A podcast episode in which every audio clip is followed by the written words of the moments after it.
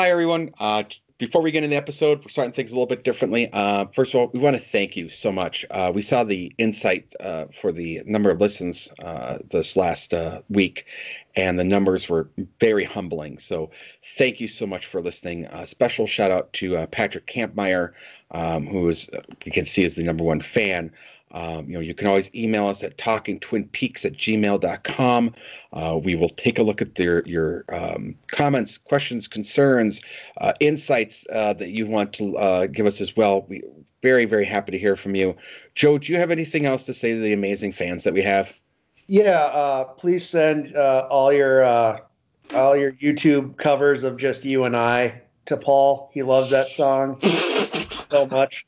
Uh, Yeah, thank you guys. It's it's awesome knowing you guys are all out there listening. Uh, yeah, you it just it's it's really it's really fun for us to do, and we're glad that you're up. You you guys are uh, listening to us ramble about a show we love. So. Yeah, I tell you what, if if if someone does, if if I start getting an influx of You and I covers, I will put them on our YouTube channel. I will we will put them on the Showdown, and we will actually play them on our podcast. I that is something I will totally do.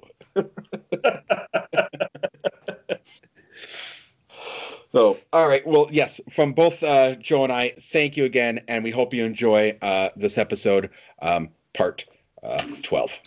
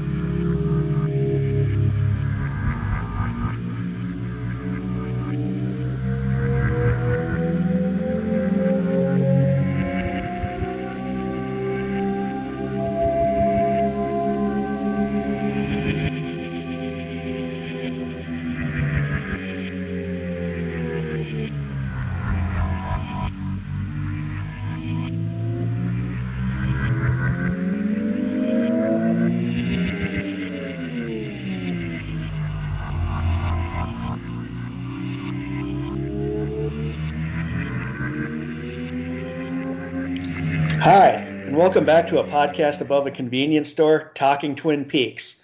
I am the F B I. With me, as always, is Paul Muad'Dib. How you doing, Paul? I am the F B I. uh, yeah, we are uh, Talking Twin Peaks. We are on The Return, Part sixteen, uh, which I would basically call, it's called No Knock, No Doorbell. I call it the money shot. This is the money shot episode. I we're gonna have a lot to talk about. Um, yeah, this is uh, after uh, after since we finally get Cooper back. We've just been waiting twenty-five years plus fourteen episodes, but we got there. Yes, um, the, there's there's. Uh, I am watching this one. I watched this episode three times, maybe four, for sure three. Um, and uh, I was, um, um, y- yeah, I'm super um, stoked to talk about this one. I have a lot to talk about this one because there's a lot of things that went on, and there's kind of, I think this is like we're loose ends, and we can really discuss some things. Um, so let's get, yeah, let's get into it. So. Yeah. It yeah, starts yeah. with what, Joe? Oh, I was just going to say, I just, I want an aside. I remember when I first watched this episode and you hadn't gotten to it yet. I think like you were going to have to wait till the next day. Mm-hmm. So I was just like, what'd you think of this episode? And you're like, oh, I didn't get to it yet. And I was just like, fuck. I didn't get anything to talk. Yeah, it's because I think there was a, um, I think I got stuck on the phone with a client that night. And it was super late, so I wasn't able to watch it that that that night. Mm-hmm. Yeah, yeah, I believe that's what was happening. I was dealing with a work thing, so I couldn't get to it that night. All right, all right. Now let's get into let's get into some uh, night drive driving with Mister C and Richard. Yes. Um, so they're driving in the night, And um, they make their way to these coordinates, and um, they have an interesting conversation where he's like, hey, I got three different coordinates from three different people. Two of them match. What would you do? And Richard's like, I would go to the one. Um, the two that match. The two that match. And he's like, smart kid. And he's like, hey, go up there. By the way, I'm twenty-five years your senior, so you do the walk. Yeah, nothing suspicious about that. Nothing suspicious. Nothing. And it's no. we got to say, the coordinates lead to, like, basically you're in the middle of, you know, it looks like out west. Um, and it's just a giant rock on a hill. As this is going on, we see Jerry Horne. Jerry, fuck.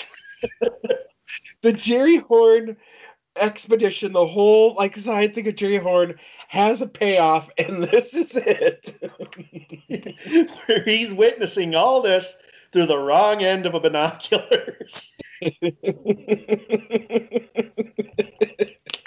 Oh, God. And he's, like, freaked out by the binoculars because they're not working right. Um, so he sends him up there, and he gives him this thing, and he says, hey, it's going to beep. Um, and, uh, you know, you're going to go into it.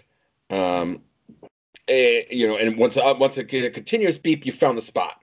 Now, my question to you is, if you're a Richard, even though you're a fucked up little drug addict and a rape baby, um, not to be insensitive, um, even you would be kind of like, this doesn't seem right that I got to go up on a rock and find these coordinates, right? Oh, God, no. But you got to remember the last episode, Mister C beat the shit out of him. So it's not like he's uh, going to be questioning this guy. You know what I mean? Like, he could try running, but I have a feeling Mister C would just probably shoot him in the fucking knee or something. Like, yeah, right, right. I guess, I guess. But my... I, I don't know. I'm just kind of, I mean, why, why wouldn't you question it? Like, what are we looking for? What's on the rock? Um, but Richard doesn't. And um, he goes up to the spot and gets fried. He gets zapped. He gets zapped. And Jerry Horne's watching it through his Ron binoculars. And even through his, all his Ron binoculars, he sees us. So, again, they are way outside. If I understand the coordinates, they are way outside of Twin Peaks. I think they're in, like, Idaho. I think, I think they're in Idaho. So you're telling me that Jerry Horne walked from Twin Peaks? From, yeah, from Washington to Idaho. This is what, uh, there's some speculation as to, like, maybe uh, Jerry had found one of these portals. Oh, and that's why he's all fucked up? That's why he's fucked up, and that's why he's so far away from Twin Peaks. Because I think in the next episode, Ben gets a call, and he has to get somebody. He's like, how do you get to Idaho or something? Something. Yeah, I think there is a conversation about that. Yeah, I mean, I, I would have to think he found a portal. Yeah. Yeah, uh, I mean, that would be a quite a long distance for him to travel in pretty, a pretty short time. I think the events of this all take place within a week, I would say. Of the return. Yeah. Um, I, w- I would I would agree with that. R- roughly a week or so. It's It's got to be. I mean, the timeline is kind of messed up, right?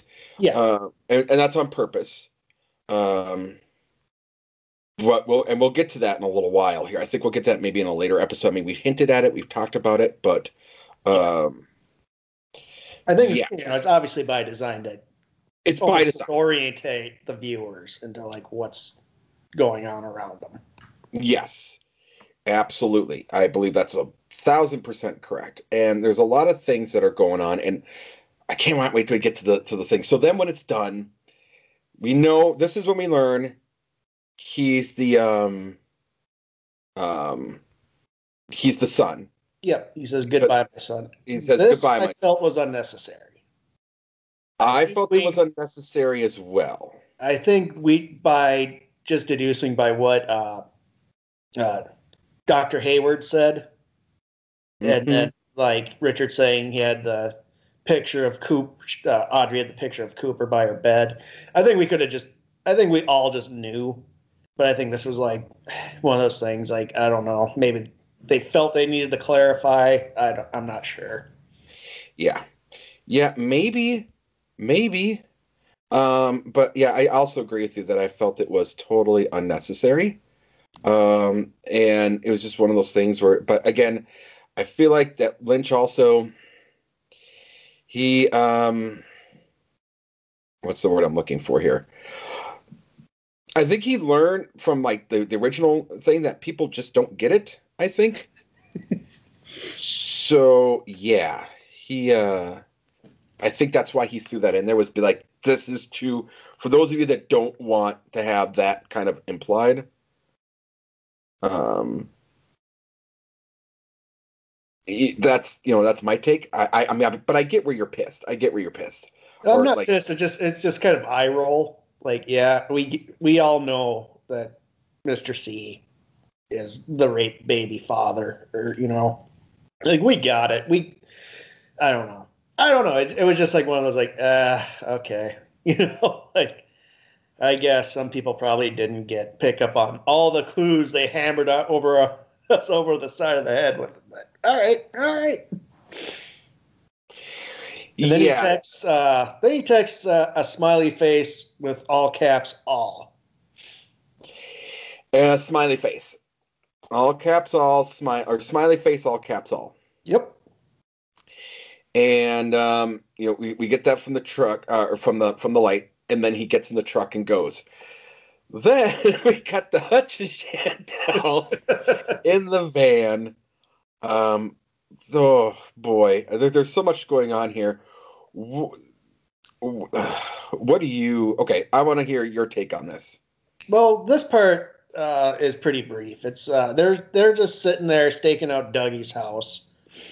Uh, they see the F B I... And we see the F B I pull up.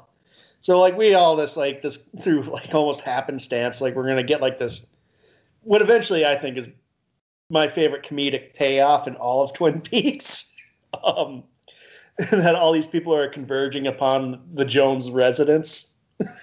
Yes. um, the F B I is, like, there. Dougie's not, not home, so they have, the, they have Wilson pull around and, you know. Yep. Website. yeah. uh, scope out the house, stock, stake out the house, you know, in case Dougie returns. Yep. And then we go to we cut to Cooper in the hospital. Yes, I mean Janie E and Sonny Jim, and like, that's one of the best lines is Mullins comes in. So I just heard what you were what you were telling me. oh, and then and Sonny's like. Does electricity have anything to do with comas? Janie, no. Bushnell, well, this time it did. Yeah, in this case, it did. And Janie kind of shrugs, like, mm, yeah. and then the Mitchum brothers uh, show up with finger sandwiches. Just, we've been through this before. These things happen. You yeah. don't want to cook. yeah, you don't want to eat the hospital food. Hey, by the way, Um, give me your um, give me your house key. We're gonna go stock your house. yeah. oh my god. So brilliant. Yeah. Um, then we get a cut to Cole, Albert, and Tammy and their electronic doodads. Mm-hmm. Very brief. Uh, then we get back to the hotel. Or go back to the hospital. Bushnell gets a call that. From the office of the F B I is looking for Dougie. He's like, why? He's in a coma. What do they want with him? Yes. Uh, what do they want with him? Um, and it was, yeah, we go. It cuts back to to, and then we get Gordon as well, right? Yep. Cuts to Gordon real quick, and the machines start to make that buzz noise, and Gordon's kind of freaked out by it, or you know, he's kind of intrigued by it. Yep. Uh, then, then we get, uh, you know, obviously there's a big payoff in this episode, but you know, I'm going to be honest with myself. This is my favorite part of part sixteen. It's, uh, Hutch and Chantel in the van. Oh my God. Yes. Okay. Uh, do this, do this, Joe. So you, so we were talking about this. you, you watched this, like you said, a few times and you messaged me. We're talking about like, this is very Tarantino-esque.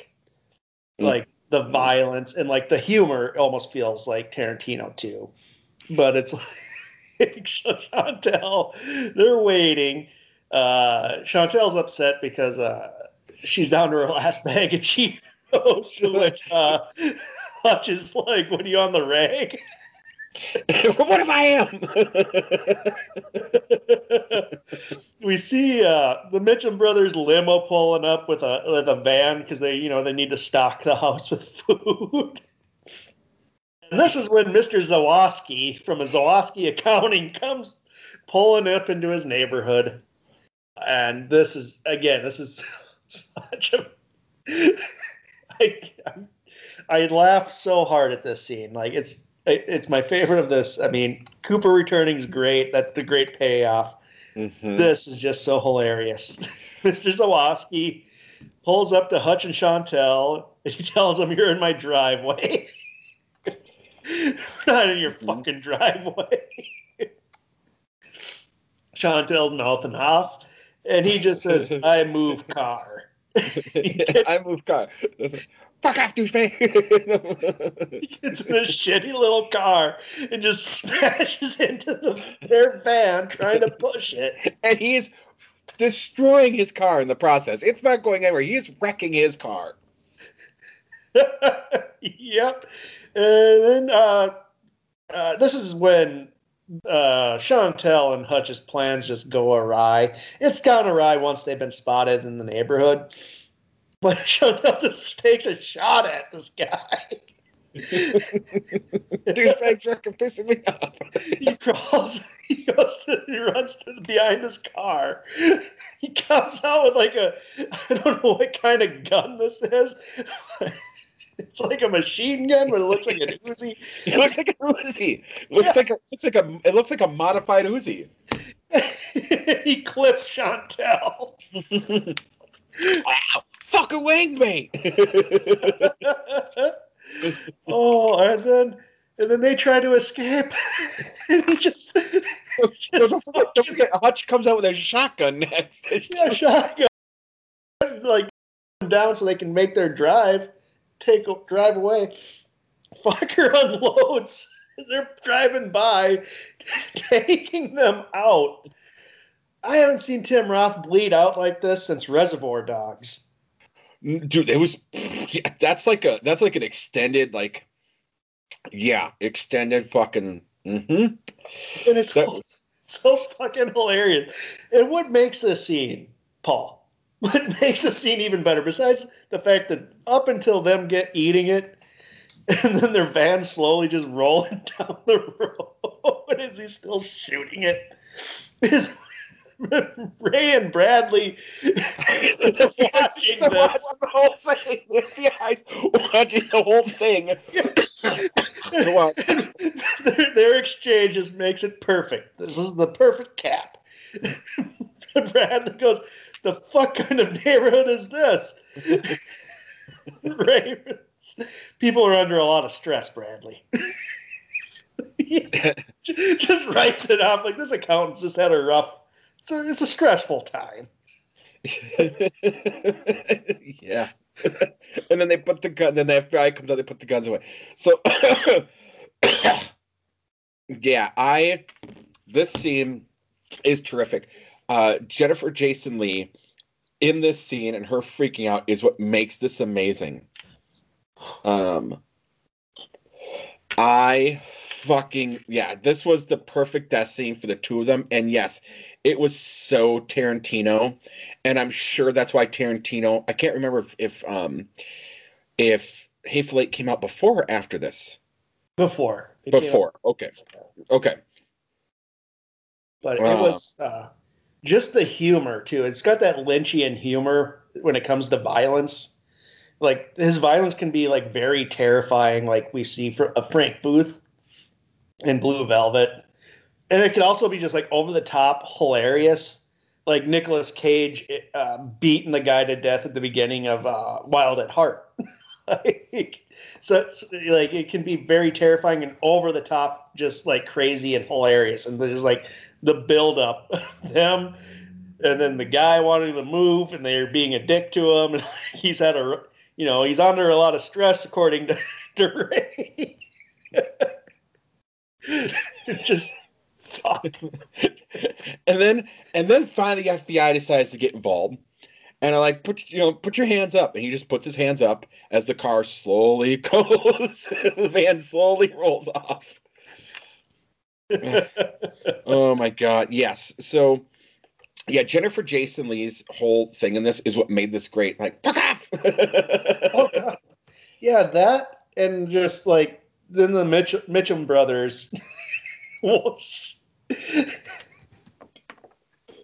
Oh God! It was that is like yes, there's there's the money shot in this one, but this was a brilliant and I think fantastic death scene um, for Hutch and Chantel. Considering everything that they've kind of been into, like just this happenstantial death is what gets them. Just Rodney and Bradley just staring at them. Just just staring at this whole thing. What the fuck kind of neighborhood? And I, again, Jim Belushi is great in this episode. Yeah. Uh, mm-hmm. He's just, he's just um, fantastic. And that whole scene just, yeah, I, again, this is why it's on Showtime. Yeah. It's yeah for me for me it's just it's it's so funny. It's just it's it builds and it's just the perfect payoff. And then like you know the dumpy F B I just waits until the violence is all done before announcing themselves. Right. Yeah. They didn't try to prevent it from anything. They saw a shotgun go on. They see him hit the car, and then he's behind the behind the, the his his uh, accounting car. She rams the car, and he gets knocked over. And the F B I just watches this whole damn thing exchange. Oh, yeah. Again, I love this scene. Is just it's it's perfect for me. I it just it's up my humor. It's just like it's so yeah, I love it. And then this is followed. um, we're at the uh, at the back of the hospital, and Bushnell hears that noise that we we've heard in uh, uh, Ben's office. Yes. Yep. We finally hear that electrical there, and he follows the noise. Mm-hmm. And then, and, yep. Go, go on. Oh, I was going to say, and then we then we learn what the noise is. What is the noise? You tell us, man. It's Mike. Yep, it is Mike. He uses it to uh, is like almost like a guide type thing to like distract people or like bring attention to something. Mm. Yeah, Mike appears, uh, and Cooper wakes up. Uh, oh, this exchange, I think, is like kind of how everybody felt up to this point.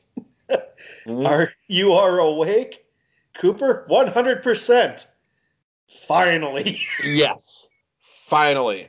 This was a long time coming. And I, again, I remember this being the next episode. So I'm off, like, on my episodes, like, you know, because, again, it's been so long.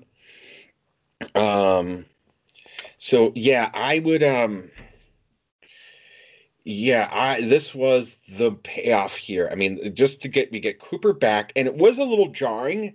And again, I watched it three times, three, four times uh, today, and um, I will say that um, because he does have that.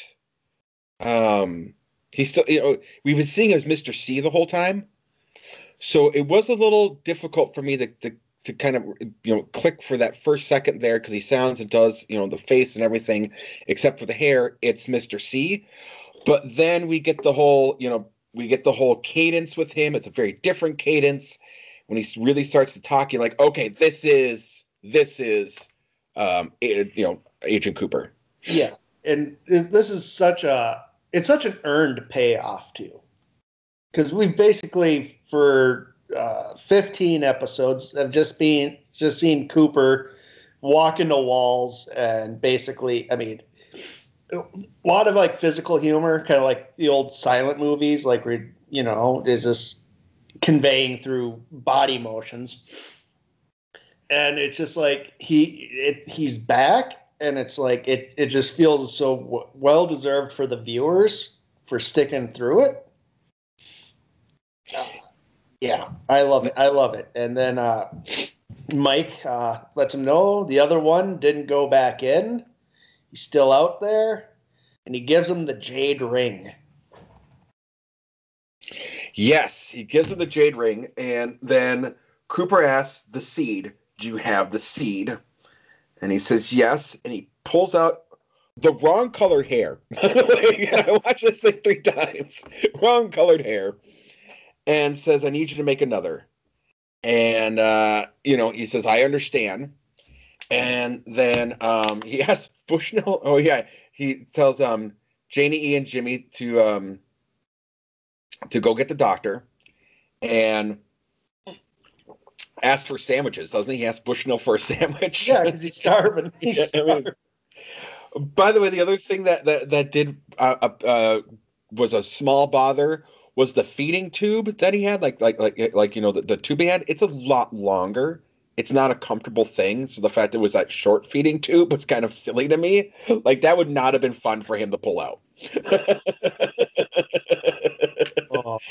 And then he asked to borrow the handgun. Like, I need your snub nose, blah blah blah. Yeah, he knows exactly where it is. Like this is the Cooper like we met in the pilot. Like, and we have not seen since probably since the end of uh, the second season. Yep. Not even in the finale, because we didn't really see him in the, as this kind of Cooper in the finale. Nope. Um, no, no, we didn't see him as this kind of Cooper.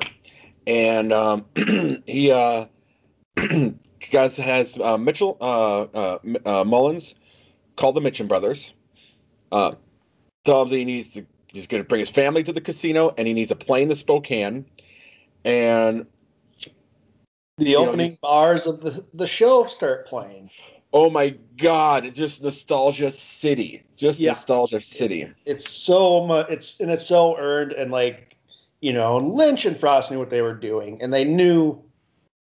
And this was, like, the adventure. This was that's, this is the whole what the return was. Is, is Cooper returning back to the real world of sorts. Uh, and he's, we find out he's been, he's, you know, like he knows where Bushnell's snub nose is. Like, so the whole time he was in, you know, this uh, catatonic state, he was very well, uh, he was observing everything around him. Yes. He, he was, it's like we talked about before. So now, you know, we talked about this. He was in there the whole time. Um, And he, he just, he couldn't get out. And this is what we talked about. We alluded to last episode when you said he had to do these things.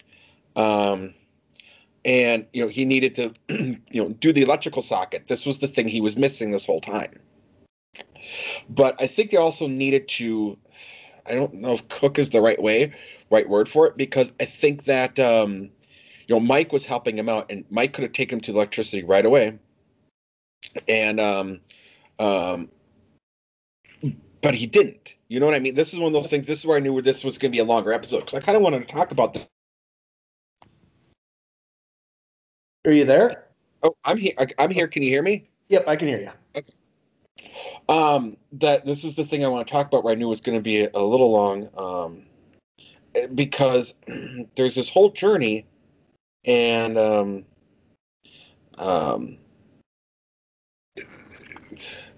We all it took was this electricity, and he, again, Mike has been kind of bringing him around all these roundabout ways of doing these things, um, which really are unnecessary. When you really break it down, you go, none of this had to happen. Um, so why do you think it took this long for them to get to this point? That why had it be now for him to get the electricity? Why couldn't it have been earlier? Was there a reason that he needed to be in the body and get used to it? What do you think? Uh, we've brought this allude uh, to Slaughterhouse Five a bunch of times with the return, and I think it's in order for him to have returned, like the lodge and all that. Time is not linear, as we have mm-hmm. seen, so things have to play out in a certain way. That's why when Bob refuses to return, uh, things fuck up. Mm-hmm. So there's rules of sorts with this is what I believe. And so like, like in Slaughterhouse Five, I believe this is like a moment in time and it's already happened. So it has to happen that way. You know what I mean? Mm-hmm. I do. Like Billy Pilgrim is very aware of his traveling through time. but he does it exactly how it always is, because that's just the way it was. Yes. There's no changing it. There's no changing it. Yes. Um, so, like, through the happenstance with the Mitchum brothers, all this had to happen. You know, it all had to happen with Mike guiding him, because eventually they have to lead to, all things are leading now to Twin Peaks, and this is how it has to happen. So, I'm glad you said that, because all, you know, Twin Peaks, that has to happen. Here's how I feel and why it went the way it did, is because of the because of the the the uh, shenanigans that occurred um, with the fake um, bubblegum tree and all that stuff that prevented everything from happening. If Cooper had done it right away early, the things that are being set up, and we'll get into that, I think, in episode eighteen. Um, the things that are getting set up, um, or maybe next episode, now that I think about it, um, are um, had had to play out in order for them to essentially, for the con- right conclusion to happen. I think had they happened early and a lot of these setups weren't there, these, you know, the the you know, Hutch or Chantel dying, Um, Ike the Spike dying, all these things that had to be, all these obstacles had to be taken out of the way. I think if Cooper had just gone right after what needed to be done, I think he would have lost. Yep. Or, and here's my theory, mm-hmm. if none of these things happened, the show would have been a lot shorter. Well, yes. I mean, that, that's a controversial take, Paul, but... Well, here's the thing. Correct me if I'm wrong. So I remember there's a lot of fuckery. Like, originally this was supposed to be like a ten episode or eight episode season. Yep. It was only supposed to be eight or ten episodes. And then, you know, there was the problem with Showtime um, where they didn't give the budget that David Lynch wanted. And then they did give up the budget. And next thing we knew, it was going to be eighteen episodes, not eight or ten. Yep. So I, you know, yes, the show, I think you're right. I mean, yes, we understand that, but I wonder in a way what the eight or ten episodes would have been versus. I think the eight or ten episodes was just the, uh, uh, based on the outline.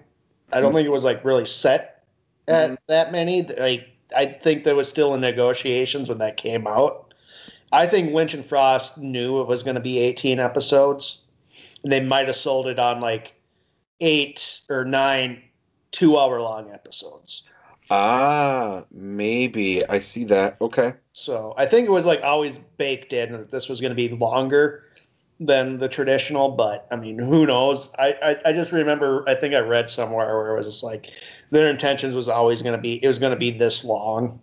Uh, it just, what happened was with the budget, uh, budget concerns, and all that uh, happened while the head of Showtime was out vacation yes. or something. Yes, and he came back and he was pissed. Yeah. Mm-hmm. And they gave Lynch, you know, what, what he needed. And, uh, you know, it wasn't, you know, there's a lot of, it's, it's a huge project and it's going to be expensive, but I don't think it was, you know, in the if, in the long term, I don't think it was like,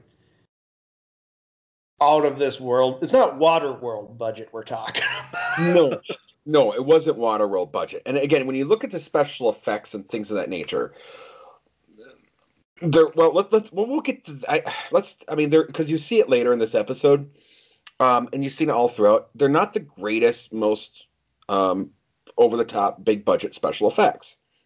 I think a lot of the budget was for the scenes, um, for the locations. Um, and for the gratuitous amount of cameos that they had in it. I think the, the cameos, like, were either done at scale. I don't think, like, people were asking for, like, a lot of money to appear in a show that everybody wanted coming back. So true. I'm pretty sure they all took a pay cut just to be in it. Yeah, maybe. I don't know. I mean, yeah, but I, I think I, but I think cast and and and set locations is really yeah. where the budget went. Yeah, that's, I'd imagine that's, and, you know, editing and music and all that. And just, yeah, it's, a, I mean, it's a huge project. So it was going to be a lot of money, but, mm-hmm. you know, but Anyway, going back, uh, Cooper gives uh, Bushnell a, a note in case uh, somebody named Gordon Cole calls him. Mm-hmm. He tells him how much of a fine man he is, and the guy's like, well, hey, what about the F B I? And we get the classic, I am the F B I. I am the F B I. Yes. Yes. Um, which is awesome. Presumptuous, you know. There's other F B I agents out there, Cooper. You're not the only one. Come on. I am the F B I, which just leaves, you know, Bushnell um, just kind of like, oh. Yeah. And you know, that's the kind of attitude that J. Edgar Hoover had, man. It reminds I am the F B I. No, no, no, no. It reminds me of Clue. It reminds me of Clue. Mister Green, I am the F B I. And uh, so he takes off with uh, Janie E and Sonny Jim. He's driving um, as the F B I's pulling in. And, like, so Sonny Jim has two part, things that in this whole part I love. And he's like, one, Dad can drive really good. And he's like, Dad sure is talking a lot. Okay, this is now we're gonna get we're gonna go on a side note here, because this is also I wanted to dig into, because going back to before when he when it was uh, Dougie which with uh, gets two rides from Jane, um, he was talking with um, Jade. He had a car, so like just this week is like. They forgot about everything that was going on with Dougie Jones before. I mean, obviously he was able to get himself to work. Obviously he was able to do his job, far less erratic than what he was as you know as when when when, when Cooper took over his you know when he, when the they got switched around.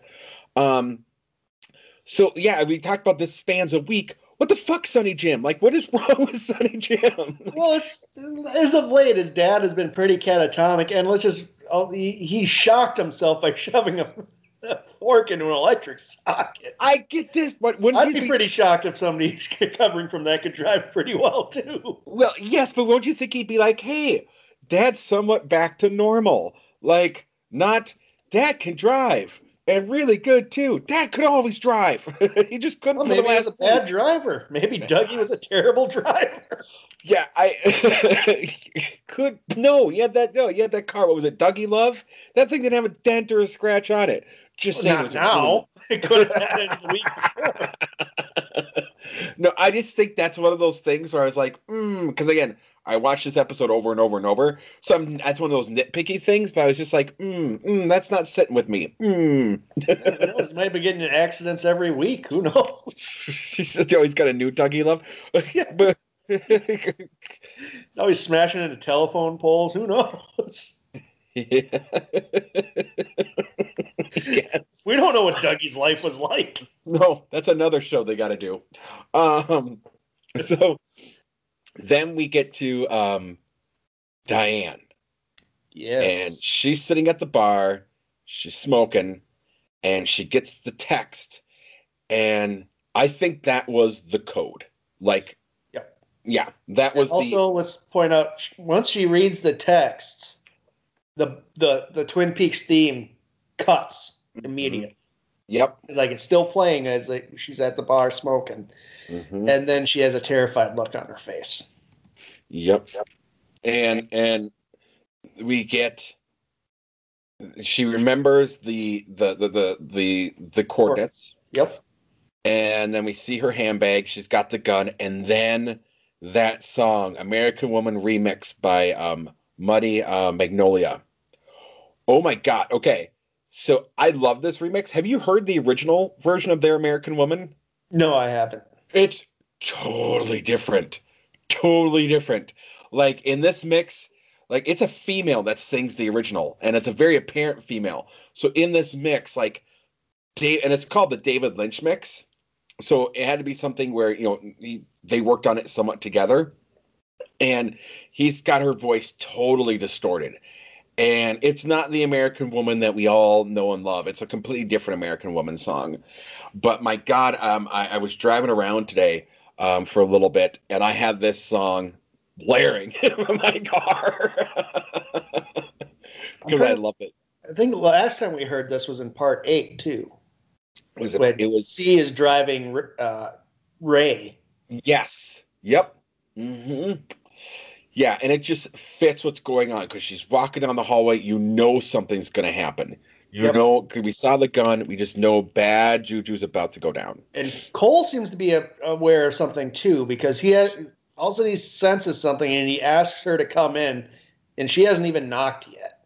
I took that as the hearing aids. I think he sensed something. Okay, and very well, very well could be because he seemed to be the only one that wasn't fazed by everything that went on. Yeah, I think he knew what was going to go, in a sense. Mm-hmm.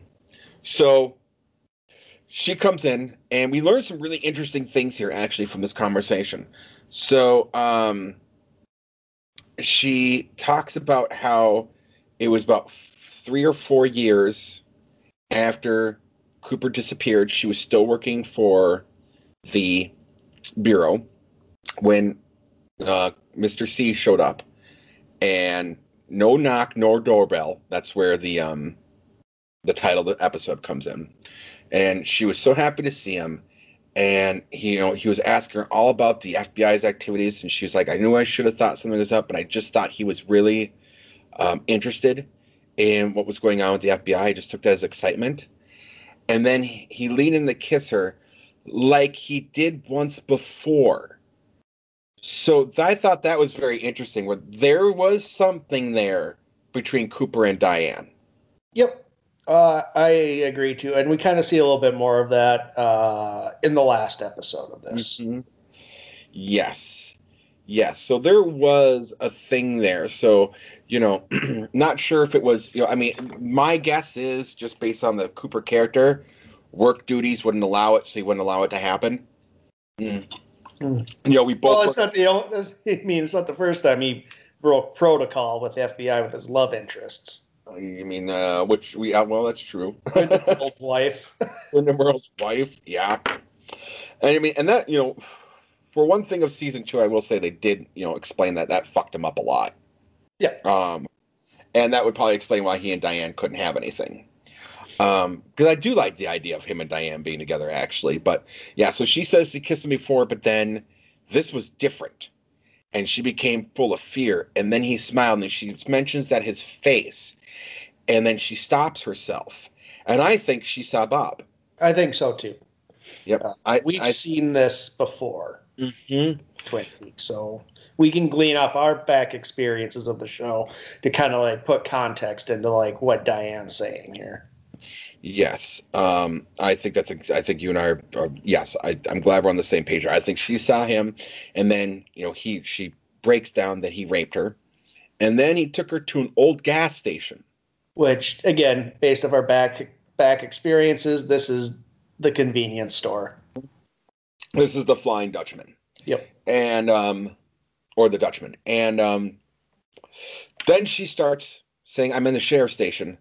I'm in the sheriff's station. I'm not me," and pulls a gun. And uh, God, you know, do I bring this up? Because I don't know who's all listening, but um, oh boy, some I, I maybe because I'm nitpicking again. I watched this so many times, but my God, the actress that plays Tammy, not very believable. no, no, she's a singer in real life. To be yes. Fair. Yes, and I know she's like a Lynch protege, or Lynch has taken a shine to her um, and her music, but mm-hmm. I am aware that she was, a, I think she's also a model too, isn't she? Um, uh, maybe. I don't I don't know. I just know her from her music, so, but yeah. And th- here's the interesting thing for me too, because it seems like these memories flooding back to Diane, like mm-hmm. she's finally just kind of remembering that night she was raped. It reminded me a lot of Leland's last moments when he finally remembers the, the shit.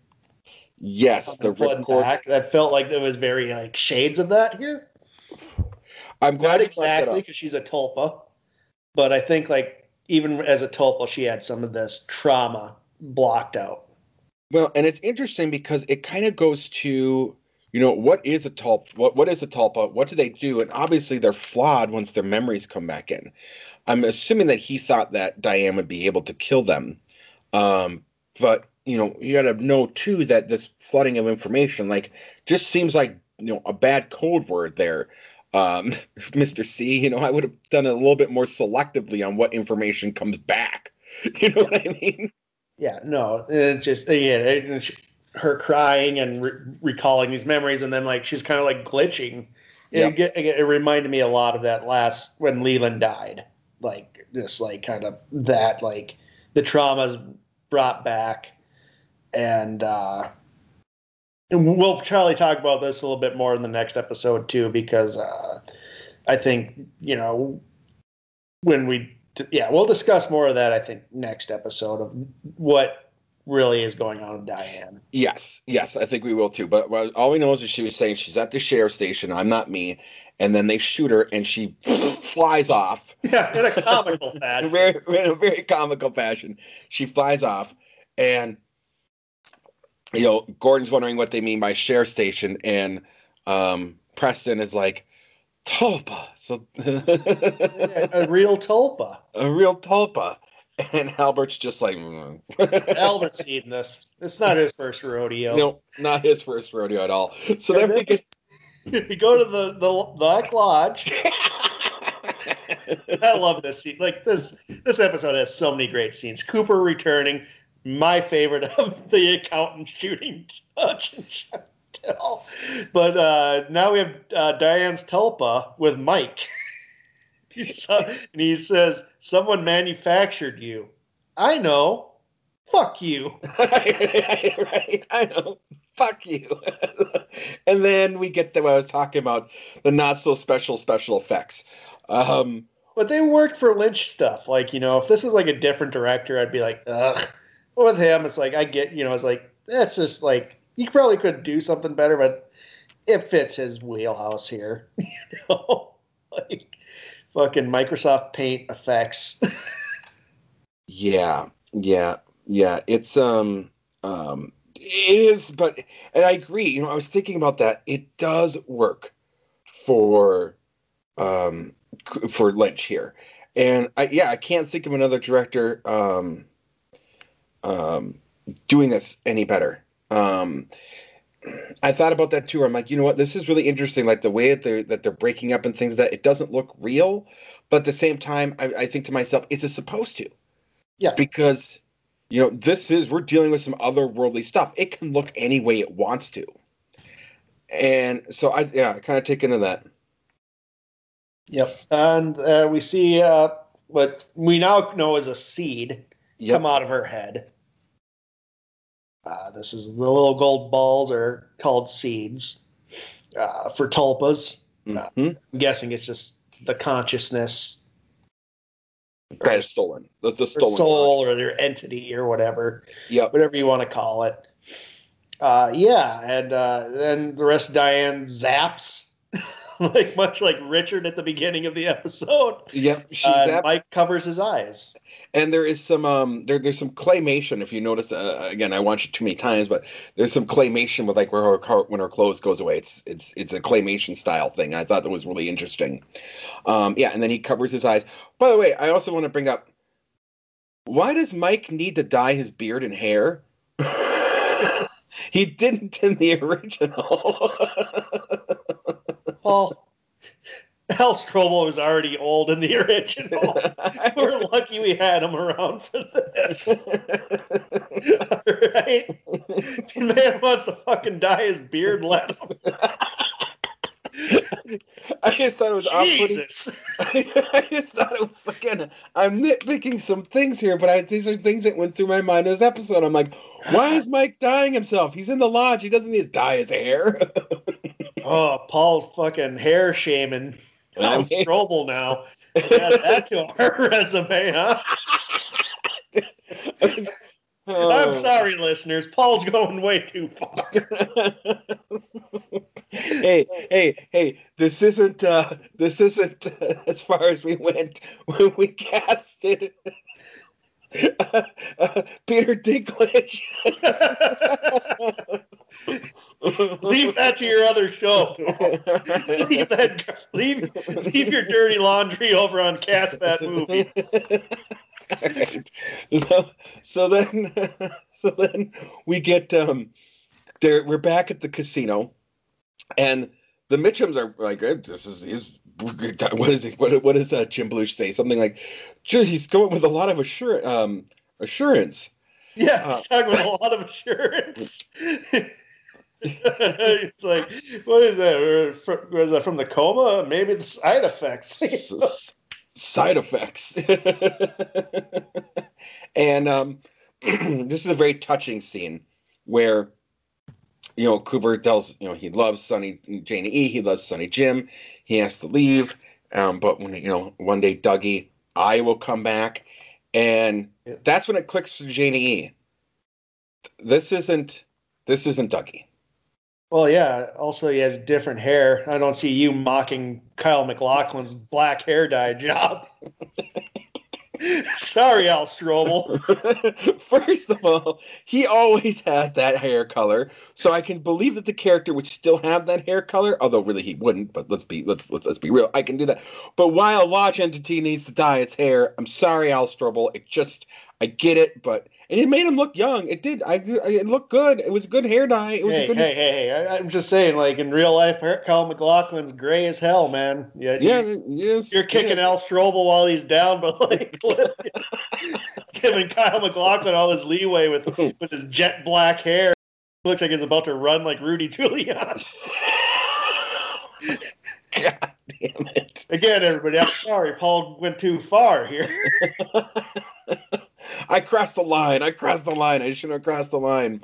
Um, and yeah, she she realizes this this dyed hair man is not is not Dougie, and um, but she begs him to stay. Yep. And I, you know, I thought that was really interesting. Like she loves this. She loves this version. Yeah. Of of of Dougie. She loves uh, Coop. And it's and, heartbreaking because Sonny Sonny Jim doesn't want. He, he keeps yelling, "You're my dad." Mm-hmm. And that's got to be, you know, that's rough. That, that, like, you know, that's like, I was watching that. And I was just like, that's got to be rough for a kid that age. Yeah. And, like, you know, this person who's just, you know, is like, who looks exactly like your dad. And, like, you have to realize, you know, it, it's almost like too much, too, too much for a kid that young to understand. Like, we're still trying to figure out what the hell's going on. I couldn't imagine being in uh, Sonny Jim's shoes. Yeah, you know, I think um, I think that has a lot to do with it. Uh, in terms, I think I think even Sonny Jim kind of knew as well, and uh, in a different way. You know, I mean, yeah, he's young and everything, but I think he kind of knew there was something aloof here. Um, and uh, you know, it was heartbreaking because you know Cooper is you could tell he's struggling a little bit. He's like, "I am your dad. I am your dad." Like he is doing the right thing. Yep, Cooper's and, a good guy. Yeah. Yeah. Cooper's a great guy. And so then, you know, he goes and he's like, I'll come back, which is why he wanted the seed and why he needed yep. another doppelganger. He's, he's going to give them the right, a good one this mm-hmm. time. A good one this time. And now hey. we're in the uh, limo with the Mitchum brothers. Cooper's drinking his coffee. And I love, like, like so, like, uh, is it Rodney who's breaking it down? Like, let me get this straight. You don't sell insurance. You're an F B I agent who's been missing for twenty-five years, and you need to go to Twin Peaks, Washington. And, you know, obviously they have, uh, one, they're like, you know, they don't feel welcome in that part of, you know, rural areas in general. Mm-hmm. But two, but with, like, going to a sheriff's station, they're yep. not really comfortable. And, like, Cooper's like... Uh, you know, he's like, you know what I've observed from you guys. You guys are really good guys. Yep. Like yep. from what I've seen, you have hearts of gold, which is like candy's like they do, they do, they really do. With but, tears in her eyes. You missed, you missed my favorite part though. Well, well, well, this is all going on. Jim Belushi wants his Bloody Mary, and it is the most overdressed Bloody Mary that they made in the limo. It is just excess. Uh, oh my God, he's trying to drink this thing in a limo, a Bloody Mary in the limo. This oh. just ridiculous. I mean, it's got pickles, olives, celery. It's basically a meal in a cup. It is a meal in a cup. It's just brilliant. And um, now it cuts to the roadhouse. Yep. Much and, earlier than it normally does. Yeah, and this is probably my least favorite. Well, no, not this part, but uh, as we've discussed, the Audrey stuff uh, just doesn't work for me. Mm-hmm. Yes. So, and I want the, the roadhouse performance. Uh, so uh, we welcome Edward Louis Severson. Yes, and this this here is my favorite roadhouse performance. Yeah, of the I love entire... the song. Uh, Eddie Vedder plays Out of Sand. Uh, it's a really good song. It's my one of my favorites on the that so, the soundtrack. It's and he wrote it for the show, I believe. Uh, no, he did not. He did not. Um, he had, there's actually footage of him playing this well before the show, live, um, and I just think it happened to work for what it was. That's my understanding. Maybe I'm wrong. Yeah, I don't. I thought he wrote it for the show. I mean, the show was in production for how long? I mean, he could have performed. I don't know, but it's good. Uh, he goes by his uh, real name, introduced by his real name. Uh, again, whoever's booking the Roadhouse mm-hmm. is uh, uh, way overqualified. oh, oh be, yeah. I mean, he's booking acts like First Ave in Minneapolis couldn't get. Okay, no, I want to bring up. So yes, this he wrote this song a year before. Okay. So this song was actually done by itself, and it was Laura Dern who said this would fit into the show, and um, introduced David Lynch to this particular song, and David Lynch said, "I want it." Ooh. Yeah. Yep. Sorry. So go on. Oh, sounds good. Uh, do you have any other uh, punch downs on Al Strobel you want to throw in there too? No. You know. God damn it. Are you done with old Al? Or?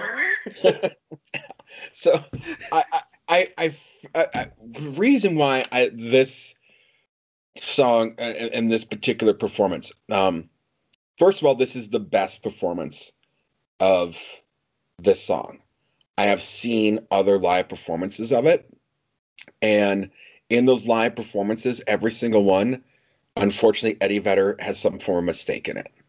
Um, it's which happens. It's live. I mean, I went and saw um, Sigur Rós, and they had to restart a song twice because they messed up. So, I mean, it, and, and they're usually right on, spot on. So it's nothing. I'm not punching down on fucking Eddie Vedder here. Oh, jeez. No, even Eddie Vedder can't perform a song right for you. God damn you. No, here we go. Paul's hot takes. But this is the definitive version of this song. And um, the song is... First of all, brilliant. For it basically is the entire show in a nutshell. Um, you know, talking about how you know you, you won't be what you are. It's basically talking about. Um, I feel like, and I could see why people thought it was made for the show, because it's just so poignant and on you know and on point. Um, but also, I think you know, in our age, I mean, I'm going to date us here. We're we're old, and um, it. Very much is real to, I mean, this song, you know, if you're a younger listener, good for you. First of all, thank you. If you're a younger listener listening to this, um, this song will eventually make sense uh, to you, um, and you'll actually feel it. But yeah, I, I just like this was the one, like, I think this was the perfect episode for it. I think it was this, and it gets fucked up because Charlie's got to order fucking martinis. Well, I mean, th- this performance, like, you know, the, uh, what we're seeing isn't uh, live. It's the same that we hear on the soundtrack. So, yeah. Uh, so, yeah, if you like want to hear it uninterrupted, you can just listen to the, the album or C D or however you you listen, consume your music these days. And to our older audience, uh, particularly Al Strobel, I want to apologize for Paul mocking your dye job. Uh, he was out of line. Jesus Christ. I hope you are listening, Al Strobel. Send me a message. I'll apologize um, on, on air. Um, so, you know, um.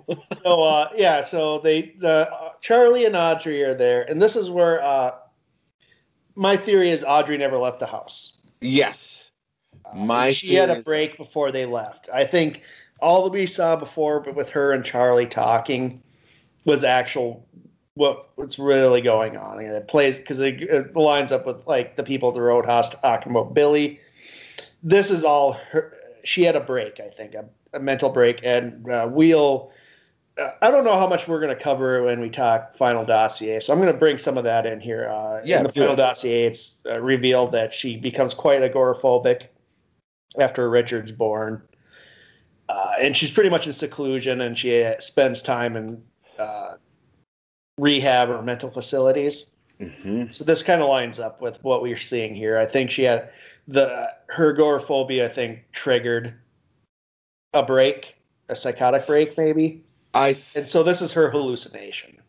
That's what I feel as well. Is um, um, that you know that it didn't happen. Yeah. Um, and uh, it's pretty uh, hits you over the head. Yeah. At, at the end when she's in the hospital whites, like I think she had a break and she had to be com- part committed for a bit. I think the the anxiety of going out and fighting with Charlie and worrying about Billy, I think just and who knows, maybe she found out about Richard. Well, and and and, and here's the thing. Um, uh, in a, in a Q and A panel with Mark Frost. Um, he, when it was at, um, I mean, excuse me, with David Lynch, they, he was asked about this and he laughed. And of course he did. And said, you know, you got to decide for yourselves what happened to her. Um, Mark Frost has avoided giving a definitive answer, but as you talked about, yeah, the Final Dossier says she's in a private care facility. Um, well, I, she, she has been in them. Yep. And I, that's, I she wonder. She lives with Charlie, her husband. I mean, so he's real. Here's my hot take. I don't know if he is. Um, I mean, I think he is. I mean, I, we know he is from the Final Dossier, but oh. I, I don't know if you call converse- Mark Frost a liar now. Jesus, you. Listen to my thing here. No, no, I, I understand Charlie's real, but I think this is what goes on in her head in the asylum. I think that she's, I, I think she was married to him. Again, he has all the stuff. I mean, he wrote, she signed everything over to her. Um, he, I mean, he signed every, uh, she signed everything over to him. And I think that this is what plays in her head over and over. Even the conversations? I think the conversations. I think See, this, this is where I'm differing because they talk about things that in the Roadhouse, uh, in other episodes, they're talking about things that Audrey and Charlie are talking about too. They they they are. Um, so that wouldn't it, make any sense. But the timeline's also messed up. I would say I would say everything we saw with them is happened, and then she broke down with the Billy disappearance and all that. I think and okay, uh, Richard. I mean, but, you know, you, who knows who's right? It's just... No, no, no, no I'm going to concede to you because you do make up some good points. I attribute it, it to This is uh, weird with the, like, people talking about, like, Tina and yes. Billy and, like, the girl's like, yeah, her, you know, Billy broke into the house and her mom, Tina, was the last person to see her, see him. Uh, I, I just, I don't... And that's, like, the shit we don't even care about. No, it is the shit we don't even care about. And I just want to say that... So this particular scene bothered me. Um, yeah, it, I didn't it, like it either. This was like the worst element of fan service. If Cooper returning was the best, this was the worst. Yes, uh, because you know we, we get the you know then we get Audrey's dance, and I I love Sherilyn Flynn. I know you do too. Um, but I'm gonna punch a little bit here some more. This is a punchy episode oh, apparently. Oh, for where me. Are we going now? We're going to lose all our listeners. Oh, fuck you. We're not going to lose all of our listeners. No, um, where, where where the punch comes in on this is I've seen... So, in terms of this is the worst fan service. This is not what people wanted to see with Audrey. Like, this was, you know, again, we know from what we know now that it wasn't supposed to be this long. She wasn't supposed to be in this episode. You know, she was upset that she didn't get her thing, and this was David Lynch placating. Um, and it's to all of our detriment, and it's to her detriment, um, because I, we're you know we're left with with this. And I'm sorry, I've seen this dancing before. we all see this dancer before. It's that fucked up lady that did too much fucking E before the concert and is dancing weird to any music that's going on. Like, she's just doing interpretive dance off the side of the fucking stage. You know exactly what I'm talking about, Joe. You know exactly what I'm talking about. Yeah. It is, for me, it was just like recreating that dance uh, that she does in the diner in the first season. It just, it, it's like, yeah, yeah. You know, that's an iconic scene and you're recreating it. All these, it just, it fell flat. Like, well, and it went on too long. Like, all it was, remember that iconic, the iconic dance was really just her back and forth. But now she's doing the, like, the In Vogue thing with the face. Yeah. Yeah, and it was this interpretive dance. And it's like, no. Yeah. Thank God that fight breaks out. Right. That's my wife. and, and then she wants to go home. And she's, you know, th- then we see that. Um, then we get something really interesting at the end where the where the where the song's playing, but did you catch it's in reverse? Yeah, it's played backward. It's played backwards. So, yes, we can both agree that I, I'm, I'm going to concede absolutely and say, yeah, okay, so everything leading up to that point was it, and I think she did have a break trying to leave. And I think, you know, what we know now was that Charlie was actually being very caring and not wanting to have her leave the house. Yeah. I mean, that would make sense. Again, you could be right, too. It could be all, like, how she's viewing the world. Uh, we know at times from Final Dossier she's been lucid. Mm-hmm. Uh, she starts, like, a, I think, a hair salon. She started a hair salon, yep. So, like, she has moments, but and I and she's so private, nobody really knows what her mental state is, even uh, Tammy, who's writing the Final Dossier. So I think b- both of our uh, theories are just as credible. Uh, it is, and it just it, unfortunately, it, t- it just it it's such a waste of this character. And it yes. feels like so throw forced and thrown away at the same time. Yes, um, it's very much so, and um, it is. Um, it's forced. It's throw away, and it, it, it didn't. Again, it, this is not what people wanted from Audrey. And we heard that. I mean, that was very loud and clear on the forums and things like this. Like, what the fuck are we getting? Yeah. Um, so I thought, you know, that was, this was not the way to do it. Again, what happened earlier with Cooper was the perfect way to do it. Mm-hmm. Um, you know, this was not um, was how I wanted. It, it was, was cringy. She started, like, Audrey's dances. She started dancing. I was just like, oh, no. Yeah. No. Yeah. It's, I think cringy is the perfect word. Like, it made me feel there and um, um, uh, made me feel like some of the things we do in the Office podcast. Yeah. Like, you know, I just kind of cringe. I'm like, I don't even want to look at the screen right now because this is just, ugh. Um, yeah, this is pure cringe. Overall, though, the episode's really, really good. And it, you know, there, there's so many things. Again, we could talk about the timeline and things like that and other things, but I think we got to save that for the next episode, and then we can kind of go about that onion, and then we can finally, in episode eighteen, yeah. really break through all of this. Yeah, part eighteen is when it, uh, yeah, part eighteen, I think, is when we're going to be talking about the timelines and all that a lot. Next episode is another... I love it because it's a fan servicey episode. Uh, I, you know, it's we only for you know an eighteen episode thing, getting basically two episodes where we got like classic Cooper. Yeah, it, it, by anybody else, it would have been very frustrating. um, mm-hmm. But we also, and I'm excited for next episode because we get I get to bring up Back to the Future. Yeah.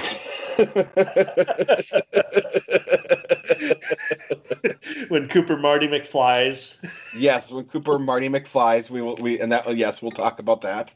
Um yeah, I just you know this episode overall is just a big plus. I know I punched a lot during it. Um Sorry, was, Al Strobel. Oh, I, I sorry, okay. For those of you that listen, we are critics. I, I mean, I will critique even things I love. So I will point out things even in one, one of the greater, greatest episodes and one of the greatest moments, little nitpicky things around it that just kind of drew that, you know, kept it from being, a uh, you know, an eleven out of ten.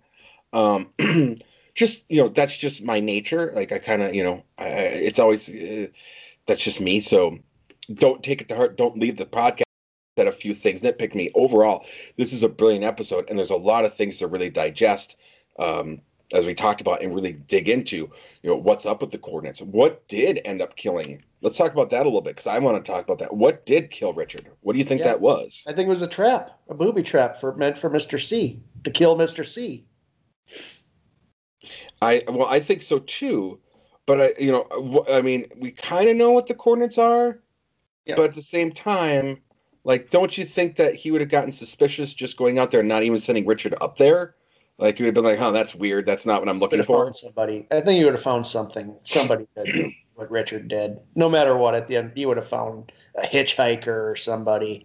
Uh, Mister C is not going to put himself in that situation. Uh, he's too uh, pragmatic for that.